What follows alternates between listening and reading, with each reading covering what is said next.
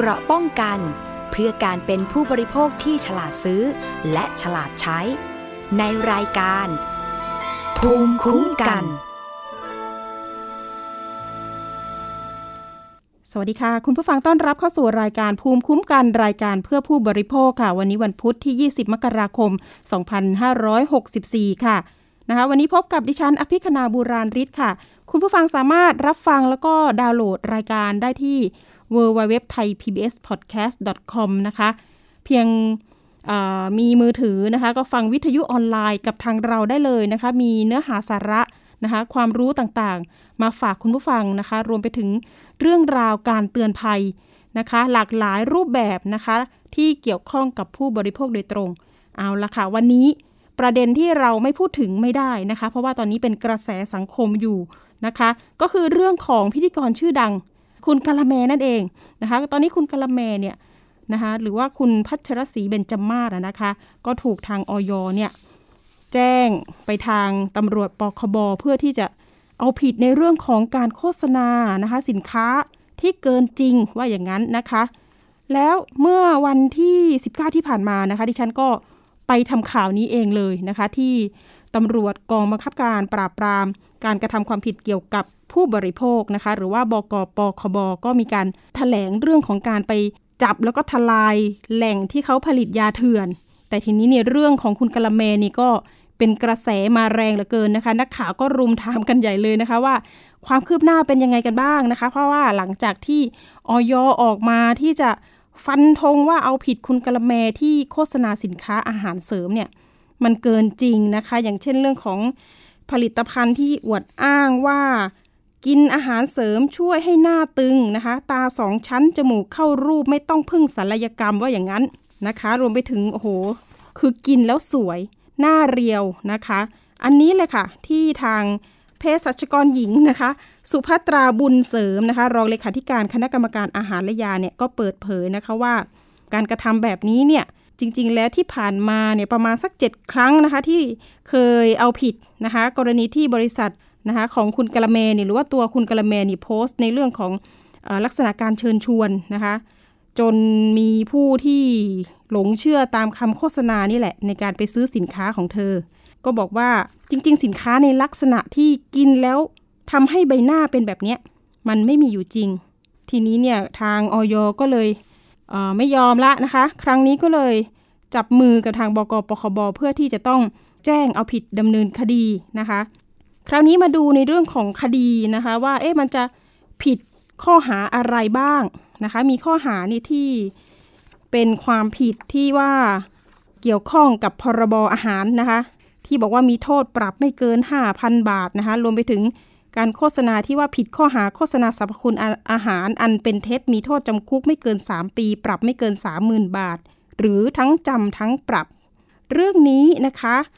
การที่ออกมาเตือนภัยครั้งนี้เนี่ยจริง ๆ แล้วเนี่ยทางเภสัชกรหญิงเนี่ยก็บอกนะคะว่าไม่ได้มีเฉพาะคุณกะละแมอย่างเดียวนะคะ ก็มีที่ผ่านมามีดารา มีบุคคลอื่นๆด้วยนะคะ ที่เหมือนกับใช้โซเชียลนี่แหละ เป็นการโฆษณาขายทางออนไลน์ มันทำให้มีผู้ที่หลงเชื่อจำนวนมาก ก็ทางออยอยากเตือนนะคะว่าควรจะต้อง ใช้วิจารณญาณให้มากนะคะ ในการซื้อสินค้าที่เอามาบริโภคที่เกี่ยวข้องกับร่างกาย แต่ว่าเดี๋ยวเรามีบรรยากาศนะคะ แล้วก็เสียงสัมภาษณ์ของเภสัชกรหญิง สุภัตราบุญเสริมนะคะ รองเลขาธิการ คณะกรรมการอาหารและยา จะถามนะคะว่า เอ๊ะ ถ้าเกิดว่าเป็นดาราเป็นเน็ตไอดอลเนี่ยเขาจะได้รับโทษเหมือนกับบุคคลทั่วไปไหมนะคะ เดี๋ยวเรามีเสียงสัมภาษณ์ของเภสัชกรหญิงไปรับฟังกันค่ะ คือคือโทษตามกฎหมายเนี่ยคะก็เท่ากันนะคะเราเข้าใจคำว่าผู้ใด เพราะฉะนั้นไม่ว่าจะเป็นบุคคลธรรมดา บุคคลที่มีชื่อเสียงนะคะก็จะมีโทษตามกฎหมายเท่ากันเพียงแต่ว่าบุคคลที่มีชื่อเสียงเวลาที่จะโฆษณาต่างๆเนี่ยก็ควรจะต้อง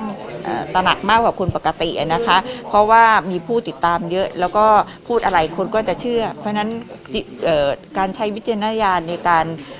รับ เป็นเป็นพรีเซนเตอร์สินค้า หรือว่าโฆษณาขายสินค้าตนเองก็ก็คงจะต้องมีมากกว่าคนปกตินะคะเพราะว่ามีคนติดตามมากกว่าค่ะ เรื่องการโฆษณานะคะต้องเรียนว่าอย.เนี่ยก็ดำเนินการอยู่แล้วตามปกตินะคะไม่ว่าจะเป็นบุคคลใด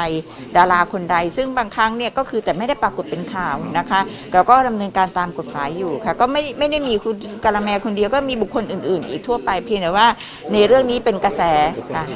ค่ะค่ะเป็นบุคคลที่มีชื่อเสียงนะคะคือในเรื่องของของการดำเนินคดีนะคะ ก็ทางออยก็ส่งให้กับพนักงานสอบสวนบกอบกบเรียบร้อยแล้วนะคะ เพราะฉะนั้นก็จะคงเป็นหน้าที่ของพนักงานสอบสวนที่จะเรียกมานะคะ ให้ปักคำหรือดำเนินการตามกฎหมายต่อไปค่ะ เราเนี่ยเวลาดำเนินการเราดำเนินการตามพยานหลักฐานที่ปรากฏนะคะ เพราะว่าเรื่องนี้เป็นเรื่องการดำเนินการตามกฎหมายนะคะตาม เพราะฉะนั้นเนี่ยเราก็จะดูเป็นเคสเคสเป็นกรณีไปนะคะ แต่ละเรื่องไป เพราะฉะนั้นในในเรื่องของออการโฆษณาของของไม่ว่าคุณกาลแมหรือคนอื่นเนี่ยนะคะเราก็จะมีการบันทึกหลักฐาน แล้วก็ดูเปรียบเทียบตามกฎหมาย แล้วก็ดูใน ad โฆษณา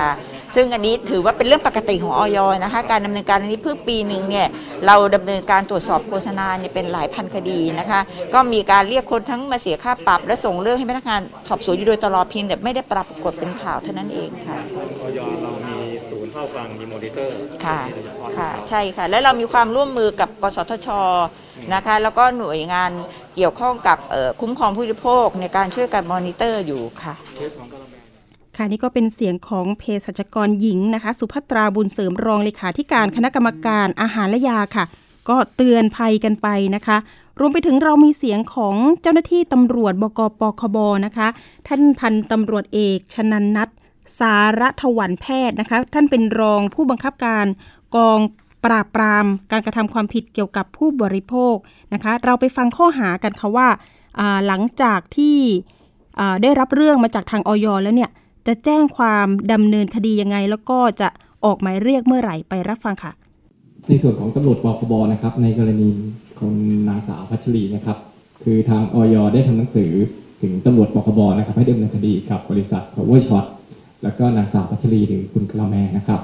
ในข้อหาโฆษณาโดยรับอนุญาตในข้อหาหนึ่งนะครับ ซึ่งมาตราในข้อหามาตรา 40ไอ้มาตรา 41 ของพรบอาหารนะครับ มีโทษปรับไม่เกิน 5,000 บาท แล้วก็ให้ดำเนินคดีกับอีกหนึ่งข้อหานะครับ คือโฆษณาโฆษณาสรรพคุณอันเป็นเท็จนะครับ ซึ่งข้อหาดังกล่าวครับผิดตามมาตรา 40 พรบอาหาร มีโทษจำคุกไม่เกิน 3 ปีปรับไม่เกิน 30,000 บาทครับสำหรับขั้นตอนในกรณีนี้นะครับทางพนักงงานสอบสวนตำรวจปคบครับ ก็จะทำการรวบรวมพยานหลักฐานแล้วก็จะทำการจะทำการออกหมายเรียกนะครับนางสาวพัชรี คาดว่าน่าจะเป็นภายในอาทิตย์นี้มาให้การครับผม ค่ะ วันศุกร์นี้ก็ลองติดตามกันอีกครั้งหนึ่งดิฉันจะประสานไปทางเจ้าหน้าที่ตำรวจดูนะคะ ว่าได้มีการออกหมายเรียกไปแล้วหรือไม่คุณกะละแมมาให้ปากคำหรือยังนะคะ เบื้องต้นนะคะ เมื่อประมาณวันที่ 18 หรือว่าวันจันทร์ที่ผ่านมาเนี่ย คุณกะละแมเนี่ยก็ออกมาชี้แจงผ่านสื่อเหมือนกันนะ สื่อโซเชียลนะคะค่ะ ก็ชี้แจงเบื้องต้นนะคะว่า แม่ขอใช้พื้นที่นี้เป็นการชี้แจงนะคะว่า คลิปโปรโมทดังกล่าวที่ได้ตัดต่อมาเนี่ยจากเนื้อหาของการไลฟ์นะคะ ของกะละแมพูดคุยกับแฟนคลับ แล้วก็ลูกค้าที่ใช้ผลิตภัณฑ์ที่ชวนกันมาพูดคุยถึงประสบการณ์จริงนะคะ จากการใช้ผลิตภัณฑ์ดังกล่าว ซึ่งกะละแมก็ได้เล่าถึงประสบการณ์จริง และก็ผลลัพธ์ที่เกิดขึ้นนะคะ โดยไม่ทันได้ระวังในความเหมาะสมของเนื้อหาดังกล่าว และหลังจากนั้นเนี่ยทีมงานก็ได้ นำเนื้อหาบางส่วนจากการได้ไลฟ์นะคะ มาตัดเป็นคลิปวิดีโอ เพื่อใช้โปรโมททางโซเชียลมีเดียจนเกิดกระแสดังกล่าวนะคะ ซึ่งทันทีที่กระแมได้ทราบถึงกระแสที่เกิดขึ้นนะคะ ก็บอกว่าไม่นิ่งนอนใจค่ะ แล้วก็ได้สั่งลบคลิปนั้นไปแล้ว รวมถึงระงับโฆษณาชิ้นนี้ทันที แล้วก็ขอย้ำอีกครั้งว่าผลลัพธ์จากการใช้ผลิตภัณฑ์ขึ้นอยู่กับแต่ละบุคคลนะคะ สุดท้ายนี้นะคะกะละแมก็ฝากว่าทีมงาน Power Shot ทุกคนขออภัยในความไม่รอบคอบในครั้งนี้ และขอขอบพระคุณทุกคนที่แสดงความคิดเห็นแล้วก็คำเสนอแนะจากทุกๆทท่านด้วยหัวใจนะคะ แล้วก็ขอบคุณทางลูกค้าทุกคนที่ให้ความไว้วางใจในผลิตภัณฑ์ของของเขาอะนะคะของบริษัทของคุณกะละแมนั่นเองนะคะ ก็อันนี้เป็นคำชี้แจงเบื้องต้น เดี๋ยวก็รอดูค่ะว่า วันศุกร์นี้หรือว่าสัปดาห์นี้แหละค่ะ คุณกะละแมจะมาชี้แจงต่อทางตำรวจปคบหรือไม่นะคะติดตามความคืบหน้ากันต่อไปนะคะ ส่วนอีกคดีหนึ่งที่ทางออยได้ถแถลงการนะคะแถลงข่าวร่วมกับทางสำนักงานตำรวจแห่งชาตินะคะ ที่จับมือกันนี่แหละนะคะไปทลายแหล่งลักลอบผลิต แล้วก็จำหน่ายยา วัตถุออกฤทธิ์นะคะ ฟิลเลอร์อาหารเสริม ซึ่งโฆษณาขายผ่านออนไลน์อีกแล้วนะคะ ครั้งนี้นะคะจับได้ที่อำเภอเมืองจังหวัดนครปฐมมูลค่าของกลางประมาณ 5 0 0แสนบาทว่าอย่างนั้น โอ้โห พอไปดูของกลางแล้วเนี่ย ที่นำมาถแถลงข่าวนะคะ ก็พบว่ามีพวกแคปซูลนะคะแคปซูลที่บรรจุยาแล้วรวมไปถึงแคปซูลเปล่าด้วย เป็นล้านล้านเม็ดล้านล้านแคปซูลนะคะ ซึ่งทางเภสัชกรหญิงสุภัตราเองก็บอกนะคะว่า ยาดังกล่าวเนี่ยคือมันไม่มีทะเบียนรวมไปถึง ไม่มีใบอนุญาตในการผลิต ซึ่งบุคคลธรรมดาเนี่ยผลิตยาไม่ได้นะคะ คุณผู้ฟังต้องผ่านหลายอย่างเลยนะคะ และทีนี้เนี่ยกรณีดังกล่าวนี้ก็ไปเจอวัตถุออกฤทธิ์เกี่ยวกับเรื่องของยาลดน้ำหนักนะคะโอ้โหอันนี้อันตราย ยาลดน้ำหนัก แล้วก็ฟิลเลอร์ที่ไม่มีทะเบียน ผลิตภัณฑ์เสริมอาหารที่ไม่มีเลขสารระบบอาหารนะคะ เจ้าหน้าที่จึงยึดเป็นของกลาง แคปซูลดังกล่าวนะคะ บรรจุยาก็ไม่ได้ระบุชื่อนะคะรวมไปถึง เลขทะเบียนกว่า 2 0 0 0 0 0 แคปซูลด้วยนะคะ โอ้เยอะมากอ่าถ้าเกิดยานี้ถ้าเราพบข้อมูลนะคะ คุณหมอบอกว่ามันมีสารสารที่อันตราย ถ้ากินเข้าไปเนี่ยถึงแก่ชีวิตเลยนะนะคะ สารไซบูทรามีน เป็นสารที่เป็นอันตรายถึงแก่ชีวิต แล้วก็มีกูต้าไทโอนด้วยโหมีแบบวิตซีอะไรด้วยเยอะมากนะคะ จากที่เห็นหลักฐานประมาณ 168 รายการนะคะที่ยึดมา จากการสอบปากคำนะคะ เจ้าของบ้านนะคะ อันนี้ผลิตกันเป็นเป็นแบบในหมู่บ้านเลยเป็นบ้านหลังๆเลยนะคะ บอกว่าเขาเนี่ยเป็นอดีตผู้ช่วยเภสัชกรด้วยนะคะ แล้วทีนี้ก็ไปเห็นการผลิตยาอะไรต่างๆเนี่ยปรากฏว่าก็มาคิดค้นผสมยาเองโอ้โหอันนี้อันตรายไปกันใหญ่เลยคุณผู้ฟัง โอ้โห อันนี้แหละค่ะทางทางอย.นะคะขอย้ำเตือนประชาชนนะคะว่า อย่าเห็นแก่ของถูก หรืออย่าเห็นแก่ความสะดวกซื้อยา หรือว่าผลิตภัณฑ์ฟิลเลอร์ต่างๆ ผ่านทางร้านออนไลน์ เพราะว่าจะไม่สามารถทราบได้เลยนะคะว่าผลิตภัณฑ์นั้นเนี่ยเป็นของแท้หรือของปลอมนะคะ หรือว่าผลิตจากสถานที่ใดที่ได้มาตรฐานหรือไม่นะคะ นอกจากนี้ก็ผลิตภัณฑ์ยาแล้วก็ฟิลเลอร์เนี่ยต้องใช้ภายใต้คำแนะนำของเภสัชกร หรือว่าแพทย์ผู้เชี่ยวชาญนะคะ เพราะ อาจได้รับผลกระทบจนเสียโฉม รวมไปถึงเกิดผลข้างเคียงถึงแก่ชีวิตตามที่เป็นข่าวอยู่บ่อยๆ ครั้งนะคะ หากประชาชนพบพบการลักลอบผลิตนำเข้าจำหน่ายผลิตภัณฑ์สุขภาพ ที่ผิดกฎหมายนะคะ ก็ขอให้แจ้ง ไปยังสายด่วนอย 1556 นะคะ หรือว่าตอนนี้มี Line แอดแล้วนะคะ FDA แล้วก็ไทยนะคะ THAI อันนี้เป็นของออยโดยตรงก็สามารถโหลดแอปนี้แล้วก็เข้าไปดูข้อมูลข่าวสารกันได้นะคะ รวมไปถึงแจ้งเบาะแสนะคะไปทางปคบได้เลยนะคะ1135 อันนี้ก็นะคะอย่าให้ผ่านเลยไป ตอนนี้เนี่ยการเฝ้าระวังทางออนไลน์ก็มีอยู่มากนะคะ ตอนนี้ถ้าแจ้งเตือนภัยกันก็จะเป็นเว็บไซต์ออร่าสลิมนะคะ คุณผู้ฟัง ตอนนี้ไม่แน่ใจว่าปิดไปหรือยังนะคะ ก็ต้องมาระมัดระวังเรื่องนี้อย่าเพิ่ง กินอาหารเสริมนะคะ ยาอะไรพวกนี้มันต้องระบุให้ชัดเจนนะคะ ว่ามีออยมีใบอนุญาตหรือไม่นะคะ เอาละค่ะเรื่องนี้ก็ต้องระมัดระวังเพราะว่าเป็นเรื่องของสุขภาพของเรา ถ้าเกิดว่าทานเข้าไปแล้วเนี่ยเกิดอันตรายนี่ก็นะคะ อย่างที่บอกเลย ตอนนี้ถ้ายาลดความอ้วนนี่ก็มันมีเอฟเฟกเยอะนะคะ มีผลสะท้อนต่อร่างกายเยอะมาก เรื่องออการทลายจับยาเถื่อนเนี่ย ตำรวจนะคะก็ตั้งข้อหาว่าเข้าข่ายเป็นการกระทำความผิดนะคะตามพระพระราชบัญญัติยาพศ 2510 นะคะแล้วก็พรบวัตถุที่ออกฤทธิ์ต่อจิตและประสาท พศ 2559 แล้วก็พรบเครื่องมือแพทย์ พศ 2551 รวมไปถึงพรบยาด้วยนะคะ ทั้งนี้ถ้าเกิดว่าเข้าสู่กระบวนการยุติธรรมสอบสวนรวบรวมพยานหลักฐานแล้วเนี่ยก็จะต้องหากพบว่าเป็นการกระทำความผิดใดเนี่ย ก็จะดำเนินคดีกับผู้กระทำความผิดตามกฎหมายต่อไปนะคะ รวมไปถึงจะขยายผลว่ามีใครร่วมขบวนการด้วยหรือไม่ค่ะ เอาละค่ะนี่ก็ฝากกันไปในเรื่องของการบริโภคยานะคะ ความสวยความงามค่ะคุณผู้ฟังคะเรามีข้อมูลนะคะ เกี่ยวกับข้อกฎหมายนะคะ กฎหมายที่เกี่ยวข้องกับผลิตภัณฑ์สุขภาพ แล้วก็บทลงโทษ เหมาะสมแล้วหรือไม่แล้วก็การผลักดันแก้กฎหมายนะคะ เดี๋ยวเรามีการสัมภาษณ์นะคะ นายแพทย์วายโย อัศวะรุ่งเรือง สมาชิกสภาผู้แทนราษฎรพักก้าวไกล กรรมธิการสาธารณสุข สภาผู้แทนราษฎร ไปติดตามกับคุณชนาทิพย์ไพรพงศ์ค่ะ ในช่วงนี้ที่ฉันชนาทิพย์ค่ะ ได้พูดคุย เกี่ยวกับเรื่องของแนวทาง การที่จะแก้ไขปัญหาการโฆษณาสินค้าผลิตภัณฑ์สุขภาพนะคะ ว่าจะทำอย่างไรดีในเมื่อ แต่ละครั้งที่เป็นข่าวขึ้นมาเนี่ยนะคะ อย่างเช่นกรณีที่เมื่อประมาณปีที่แล้วค่ะ ที่มีกรณีของดาราพริตตี้นะคะหลายๆ คนรับรีวิวสินค้า แต่ว่าสินค้านั้นเนี่ยเป็นสินค้าที่พิสูจน์ออกมาแล้วว่าเป็นเครื่องสำอางหรือผลิตภัณฑ์เสริมอาหารที่ไม่ปลอดภัย จนกระทั่งนำไปสู่การดำเนินการทางกฎหมายนะคะ แต่ว่าในครั้งนี้กรณีของคุณกะละแมเอง ซึ่งก็ได้รีวิวสินค้าและทางออยและตำรวจบกปคบก็ออกมาแถลงข่าวอย่างชัดเจนแล้วนะคะว่าเป็นการ โฆษณาผลิตภัณฑ์เสริมอาหารที่ผิดกฎหมายตามพรบอาหารพุทธศักราช 2522 ซึ่งก็มีทั้งโทษจำคุก 3 ปีและปรับไม่เกิน 30,000 บาท หรือทั้งจำทั้งปรับใช่ไหมคะ แต่ว่าตรงนี้ค่ะ เราจะสามารถที่จะแก้ไขปัญหา ให้มันเบ็ดเสร็จแล้วก็ไม่เกิดกรณีแบบนี้ขึ้นได้อีก ดิฉันจะไปพูดคุยกับนายแพทย์วายโย อัศวะรุ่งเรือง สสพักก้าวไกล และรองประธานคณะกรรมาธิการด้านสาธารณสุข สภาผู้แทนราษฎรค่ะ สวัสดีค่ะ คุณหมอวายโยคะครับ สวัสดีครับผมครับ ค่ะ ในฐานะที่คุณหมอคือ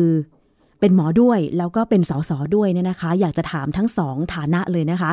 คณะกรรมาธิการด้านการสาธารณสุข สภาผู้แทนราษฎรนี่ทำหน้าที่อะไรคะคุณหมอ จริง ๆ หลัก ๆ แล้วเนี่ยนะครับ หน้าที่แล้วก็อำนาจของคณะกรรมการเนี่ยนะครับ ไม่ว่าจะคณะใดก็ตามนะครับ ในสภาผู้แทนราษฎรชุดนี้นะผมขอย้ำว่าชุดนี้นะครับ เพราะว่ามันมีการเปลี่ยนแปลงกฎหมายในรัฐธรรมนูญนะครับฉบับปี 60 เนี่ยนะครับที่ผ่านมาเนี่ยที่มีการลดทอนอำนาจ และก็หน้าที่ของทางกรรมธิการลงไปอยู่พอสมควรนะครับ แต่ว่าในหลักการในยุคปัจจุบันเนี่ยนะครับก็คือหน้าที่ในการที่จะสืบหาข้อเท็จจริงนะครับ คือ สมัยก่อนเนี่ยเขาใช้คำว่าตรวจสอบเลยค่ะนะครับมีอำนาจในการตรวจสอบ ซึ่งมีลักษณะคล้ายๆกับสามารถดำเนินการสืบสวนได้นะครับอืมซึ่งมันจะไปทับซ้อนกับทางฝ่ายตำรวจนะครับ หรือว่าการสืบพยานหรือการสืบคดีในทางศาลนะครับค่ะเพราะฉะนั้นก็เลยมีการแก้ไขปรับปรุง แล้วก็มีการลดทอนอำนาจตรงนี้ลงไปนะครับ แต่หลักๆเนี่ยถ้าจะให้ประชาชนเข้าใจง่ายๆเนี่ยนะครับ ก็คือว่าทางกรรมธิการเนี่ยโดยหลักก็คือเวลามันมีเรื่อง ประเด็นอะไรขึ้นมาในสังคมนะครับ หรือว่ามีใครร้องเรียนเข้ามาที่กรรมธิการนะครับ เราก็จะมีการพิจารณานะครับ โดยสืบหาเกี่ยวกับเรื่องของข้อเท็จจริงต่างๆนะครับ ว่ามันเป็นอย่างไรโดยที่มีอำนาจนะครับ ที่จะสามารถเรียกไม่ใช่เรียกสิใช้คำว่าเชิญนะครับเชิญบุคคลนะครับ หรือว่าเอกสารต่างๆนี่นะครับ มาในกรรมธิการได้นะครับ มาพูดคุยนะครับ แล้วก็ปรึกษาหารือแล้วก็หาแนวทาง ต่อไป แล้วก็ในหลาย ๆ ครั้งเนี่ยจะมีลักษณะที่ว่าเป็นตัวประสานงานนะครับค่ะระหว่างภาคประชาชน เพราะว่ากรรมธิการเนี่ยเป็นสสถูกต้องไหมครับค่ะใช่ซึ่งเป็นผู้แทนของรัษฎรก็มีความใกล้ชิดกับประชาชนที่สุดแล้วแหละค่ะเพราะว่าเรามาจากประชาชนแล้วก็สามารถที่จะนำเรื่องต่าง ๆ เหล่านี้เนี่ยส่งต่อไปประสานงานต่อไปยังหน่วยราชการต่างๆ แล้วผู้มีอำนาจต่อไปได้ครับอืมค่ะ มีเรื่องของการเชิญมาไกล่เกลี่ยหรือว่า การให้ปฏิบัติตามกฎหมายไหมคะ อย่างเช่น ผู้ประกอบการอาจจะทำผิดหรืออะไรก็แล้วแต่แต่ว่าผู้บริโภคได้รับความเดือดร้อนอะไรอย่างเงี้ยค่ะ หน้าที่ตรงนี้ด้วยไหมคะ ถ้าเป็นเรื่องของผู้ประกอบธุรกิจนะครับ หรือว่าผู้บริโภคเนี่ยที่มีความขัดแย้งกันเนี่ยนะครับค่ะโดยหลักเนี่ยจะไปอยู่ในกรรมธิการอีกชุดหนึ่งนะครับ ก็คือกรรมเรามีกรรมธิการคุ้มครองผู้บริโภคเลยนะครับอืมซึ่งผมเนี่ยก็ไม่ได้เอ่ออยู่ในกรรมธิการชุดนี้นะครับค่ะแต่ว่าในกรณีที่เป็นเรื่องที่มันอาจจะเกี่ยวกับสุขภาพของประชาชน หรือว่าในกรณีที่เกี่ยวกับเรื่องของทางสาธารณสุขเนี่ยนะครับทางการแพทย์ต่างๆเนี่ยกรรมธิการสาธารณสุขเนี่ยก็สามารถที่จะนำ เรื่องราวต่างๆ เหล่านี้เข้ามาเป็นวาระได้เหมือนกันครับอืมค่ะ แล้วการผลักดันกฎหมายล่ะคะ เช่น เห็นว่าเรื่องนี้เอ่อน่าจะมีความเอ่อข้อด้อยทางด้านกฎหมาย ไม่สามารถบังคับได้ หรือเอ่อบทลงโทษอาจจะน้อยไป เมื่อเราเห็นจุดโหวตตรงนี้เนี่ยสามารถที่จะเอ่อร่างเป็นกฎหมายเพื่อแก้ไขได้ไหมคะผมเนี่ยเห็นโดยส่วนตัวนะครับว่าจริง ๆ แล้วเนี่ยบทบาทของกรรมาธิการคณะต่างๆนะครับกรรมาธิการสามัญเนี่ยทั้ง 35 คณะ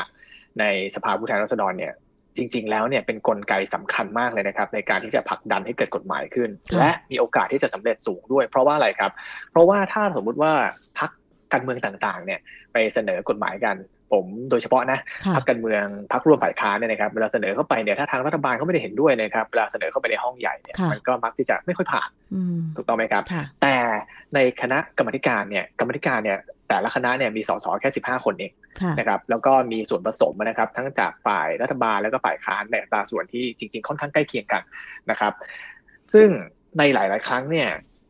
การพูดคุยกันพอคนมันไม่เยอะนึกออกไหมครับบางทีมันมากคนมันก็มากความใช่พอเราคุยกันทำงานกันเยอะ ๆ นะครับ มีความเอ่อส นิทสนมมีความสัมพันธ์ทางปฏิสัมพันธ์กันเพิ่มขึ้นเนี่ยนะครับ การพูดคุยต่างๆ มันมีความซอฟต์ลงมาค่อนข้างเยอะการคุยในหมู่คนเล็กเนี่ยค่ะแล้วเมื่อเวลากรรมาธิการเนี่ยนะครับทำการศึกษาเรื่องใดเรื่องหนึ่งขึ้นมานะครับ แล้วมีบทสรุปออกมาว่า เอ้ย ตรงเนี้ยเราน่าจะ เสนอแก้ไขกฎหมายยกตัวอย่างเช่นนะครับผมเนี่ยเป็นรองประธานกรรมาธิการทั้งสาธารณสุขแล้วก็สาธารณภัยด้วยผมนั่งอยู่สองคณะค่ะผมขออนุญาตยกตัวอย่างทางสาธารณภัยนะครับยกตัวอย่างเช่น แบบในเรื่องของข้อกฎหมายที่เกี่ยวกับเรื่อง PM 2.5 เรื่องค่ะ Clean Air Act อย่างนี้ยเป็นต้น เมื่อผลักดันผ่านกรรมธิการเนี่ยเข้าไปในสภาเนี่ยมันดูจะมีแนวโน้ม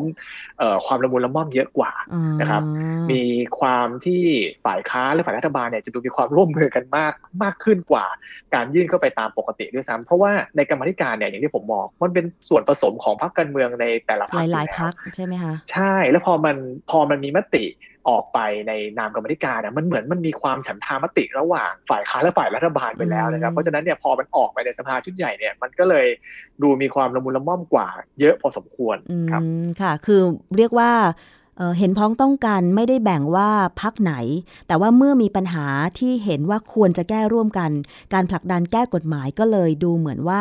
ง่ายกว่าแล้วก็ยอมรับได้มากกว่าอย่างนี้ใช่ไหมคะ ใช่ครับอืมเพราะว่าในกรรมาธิการแต่ละชุดเนี่ยเขาก็จะมีความเชี่ยวชาญที่แตกต่างกันออกไปนึกออกไหมฮะค่ะอย่างผมเนี่ยอยู่กรรมาธิการสาธารณสุขเนี่ยนะครับ ในกรรมาธิการสาธารณสุขเนี่ย ในกรรมาธิการเนี่ยมีสสสิบห้าคนถูกต้องไหมครับค่ะในกรรมาธิการสาธารณสุขเนี่ยมีหมอหกคนเลยนะฮะอืมชุดเนี้ยค่ะเป็นชุดที่มีหมอเยอะที่สุด ตั้งแต่มีสภาผู้แทนราษฎรมาค่ะนะครับเรียกว่าพะฉะนั้นแล้วเนี่ยตรงสมมุติสายงานเวลใช่ คือกรรมาธิการแต่ละชุดเนี่ยเขาพยายามเอาคนที่คือแต่ละพรรคการเมืองนะครับเขาพยายามนะพยายามที่จะจัดสรรคนที่มีความเชี่ยวชาญในด้านต่างๆ เนี่ย ลงไปในกรรมาธิการ put the right man to the right job อะนะครับค่ะเพื่อเพื่อที่จะให้มันเกิดแบบเนี้ยเวลาเขาไปคุยกันวงเล็กเนี่ยเพราะว่าสมมติสมมติในเรื่องของการผลักดันทางด้านการแพทย์หรือสาธารณสุขเนี่ยถ้าเราคุยกันในพักเนี่ย เขาก็จะให้เครดิตคุณหมอ หรือว่านักการสาธารณสุขหรือพยาบาลหรือใครก็แล้วแต่ที่อยู่ทางวงการแพทย์ถูกต้องไหมครับค่ะใช่แต่พอในกรรมาธิการเนี่ยเขาเลือกคนพวกนี้เข้าไปนั่งแล้วไงฮะอือฮึพอเขาเลือกคนพวกนี้เข้าไปนั่งปุ๊บเนี่ยแล้วเขาคุยกันมาแล้วเนี่ยในแต่ละพักเนี่ยแล้วเขาบทสรุปออกมาอย่างเงี้ยมันเลยมันเลยง่ายที่จะผลักดันต่อไป แต่ว่าต้องเรียนตามตรงว่า ไอเหตุการณ์ปรากฏการณ์แบบเนี้ยไม่ค่อยเกิดขึ้นนักเท่าไหร่นะครับ ผมไม่แน่ใจว่า มันเป็นเพราะอะไรเหมือนกัน แต่ว่าผมคิดว่าทางกรรมธิการเนี่ย หรือว่าพรรคการเมืองเนี่ยในรุ่นก่อนๆเนี่ยนะครับเขาอาจจะเห็นว่ามันกรรมธิการเนี่ยมันมีงานที่ต้องทำอาจจะเยอะค่ะแล้วเป็นหน้าที่ในเรื่องของการตรวจสอบซะเป็นส่วนมาก เพราะว่าเรื่องร้องเรียนต่างๆ หรือว่าเรื่องที่มันเป็นประเด็นสำคัญขึ้นมาในภาคประชาชนเนี่ยมันเข้ากรรมธิการเนี่ยมันค่ะเยอะมาก มันเลยมีเวลาในการที่จะมานั่งพิจารณากฎหมายเนี่ยน้อยลงอืมซึ่งผมอะเห็นว่าจริง ๆ แล้วเนี่ยค่ะหน่วยงานกรรมธิการเนี่ยมันเป็นหน่วยงานในสังกัดของสภาผู้แทนราษฎรค่ะซึ่งเป็นองค์กรหลักในการใช้อำนาจนิติบัญญัติใช่นะครับ ซึ่งมันก็ตรงชื่ออยู่แล้วว่านิติบัญญัติคือการออกกฎหมาย ผมใช่ก็ ก็ต้องพยายามกันต่อไปครับ เรื่องของสุขภาพการสาธารณสุข หรือแม้แต่คุ้มครองผู้บริโภค ต่อกรณีการโฆษณา ผลิตภัณฑ์เสริมอาหารของดาราอินฟลูเอนเซอร์ผู้มีชื่อเสียง คือมันเป็นภาพสะท้อนอย่างหนึ่งของปัญหาผู้บริโภคของไทยค่ะคุณหมอวายโยว่า กี่ปีกี่ปี ไม่ว่าเราจะมีกฎหมายคุ้มครองผู้บริโภคหรือหน่วยงาน คุ้มครองผู้บริโภค มีหลายหน่วยงานมากทั้งสคบนะคะ แล้วก็ภาคภาคเอกชนเองเอ่ออย่างมูลนิธิเพื่อผู้บริโภค ซึ่งอันเนี้ยอืมไม่มีอำนาจตามกฎหมาย แต่ว่าสิ่งที่มันปรากฏขึ้นมา เช่น การโฆษณา แต่ผลกระทบที่ผู้บริโภคได้รับก็คือว่า พอฟังโฆษณาถ้าเกิดหลงเชื่อไปซื้อมาใช้ แล้วได้รับผลกระทบหรือไม่ได้ผลอย่างที่เขาโฆษณาไว้ อันนี้ก็เสียเงินเปล่า แต่ถ้าเมื่อใดก็ตามที่ได้รับผลกระทบ เช่น มันเคยเกิดกรณีผลิตภัณฑ์ลดน้ำหนักเอ่อ แล้วก็กินแล้วตายอะไรอย่างเงี้ย อันนี้คือถึงขั้นเสียชีวิตแบบนี้มันก็สูญเสียมาก ๆ เลยนะคะ เพราะฉะนั้นเราไม่อยากให้เกิดแบบเนี้ย ในฐานะที่คุณหมอเป็นหมอด้วยนะคะ มีความคิดเห็นอย่างไรต่อกรณีที่มีการรีวิวสินค้า ผลิตภัณฑ์ที่เกินจริงแบบนี้บ้างคะ ผมคิดว่าตรงนี้เนี่ยความเป็นหมอเนี่ยอาจจะถอยออกมานิดนึงนะครับ เพราะว่าตอนนี้ก็ใช้อำนาจนิติบัญญัติด้วย แล้วก็ อีกวิชาชีพหนึ่งที่ผมดำรงอยู่ก็คือวิชาชีพทนายความอืมนะครับ โดยเฉพาะในเรื่องของทางด้านกฎหมายการแพทย์โดยเฉพาะเนี่ยนะครับผมขออนุญาตไม่พูดถึงกรณีของคุณกะละแมโดยตรงแล้วกันค่ะนะครับเพื่อเลี่ยงในข้อพิพาทอะไรหลายๆอย่างนะครับ แต่ว่าในกรณีเนี้ผมเชื่อว่าเอ่อประชาชนก็พอที่จะทราบในเรื่องข้อเท็จจริงทั่วไป แล้วก็รวมถึงกรณีอื่น ๆ ด้วยนะครับ ที่ทางประชาชนเขาเห็นกันอยู่แล้วนะครับในอดีตที่ผ่านมานะครับ ทีนี้เนี่ย จุดหนึ่งนะครับ ที่ตอนนี้ผมเห็นว่าประชาชนให้ความสนใจ แล้วก็สำนักข่าวต่างๆ ให้ความสนใจก็คือพรบอาหารพค่ะระราชบัญญัติอาหารเนี่ยนะครับ ที่บอกว่า เอ๊ะทำไมโทษมันต่ำจังเลยนะครับ มาตรา 40 ที่บอกว่าห้ามไม่ให้โฆษณาคุณประโยชน์ คุณภาพ หรือสรรพคุณของอาหารนั้นเป็นเท็จอะไรพวกเนี้ยค่ะนะครับ หรือเป็นการหลอกลวงให้เกิดความหลงเชื่อนะครับ ซึ่งก็มีโทษที่ท่านบัญญัติเอาไว้นะครับเอ่อกฎหมายบัญญัติเอาไว้นะครับ ในมาตรา 70 อีกทีหนึงนะครับ คือ 40 เนี่ย บอกว่าอันนี้ผิดนะค่ะแล้วก็ให้ไปอ่านที่ 70 70 บอกว่าอ่าที่ผิด 40เนี่ยมีโทษอย่างไรค่ะก็คือโทษจำคุกไม่เกิน 3 ปี หรือปรับไม่เกิน 30,000 บาท หรือว่าทั้งจำทั้งปรับหลายท่านก็บอกว่ามันอาจจะน้อยเกินไปใช่ทีนี้เนี่ยผมก็อาจจะเสนอแนะนะครับในเชิงของกฎหมายว่าจริง ๆ แล้วการกระทำความผิดเนี่ยนะครับในหนึ่งครั้งหรือว่าหนึ่งกรรมเนี่ยมันอาจจะผิดต่อกฎหมายหลายบทก็ได้นะอืมนะครับเพราะฉะนั้นอาจจะต้องดูยกตัวอย่างเช่นในพรบอาหารเนี่ยมาตราใกล้ ๆ กันเลยนะครับอย่างมาตรา 41เนี่ยนะครับเอ่อท่านบัญญัติเอาไว้ว่า ใครนะฮะผมแปลเป็นภาษาแบบง่าย ๆเลยนะค่ะใครเนี่ยที่อยากจะโฆษณาประโยชน์หรือคุณภาพหรือสรรพคุณของอาหารนะครับ ทางวิทยุกระจายเสียงทางทีวีทางอะไรหรือด้วยวิธีอื่นใดก็แล้วแต่เนี่ยค่ะเพื่อประโยชน์ในทางการค้าเนี่ยนะครับ จะต้องเอาไอ้ข้อความนั้นนะนะฮะไปขออนุญาตก่อนนะค่ะนะครับเพราะฉะนั้นแล้วเนี่ยอะอย่างการโฆษณาเนี่ย อาจจะไม่ได้โอ้อวดเกินจริงก็ได้นะอือฮึแต่เมื่อคุณไม่ได้ขออนุญาตคุณก็ผิดละอืมเก็ตไหมค่เพราะฉะนั้นเนี่ยการโฆษณา คุณประโยชน์นะครับ คุณภาพหรือสรรพคุณที่เป็นเท็จก็คือผิดตามมาตรา 40 มีโทษตามมาตราเจ็ดสิบ70 ถูกต้องไหมครับค่ะแต่ว่ากรรมเดียวกันนั้นน่ะก็จะผิดต่อมาตรา 41 ด้วย เพราะว่าคุณก็ไม่ได้ขออนุญาตถูกต้องไหมครับค่ะเพราะฉะนั้นก็จะมีโทษตามมาตรา 71 ด้วยเหมือนกันอืมได้ไหมครับค่ะแต่ทีนี้เนี่ยอย่างที่ท่านได้กล่าวมาเมื่อสักครู่ว่าเฮ้ยมันเป็นเรื่องของทางผู้ประกอบธุรกิจแล้วก็ผู้บริโภคค่ะมันก็มีพรบคุ้มครองผู้บริโภคด้วยถูกต้องไหมครับอ่าใช่ค่ะ พรบคุ้มครองผู้บริโภคเนี่ยมาตรา 22 ก็มีการพูดถึงในเรื่องของการโฆษณาว่าจะต้องไม่ใช่ข้อความที่เป็นไม่เป็นธรรมนะ หรือว่าทำให้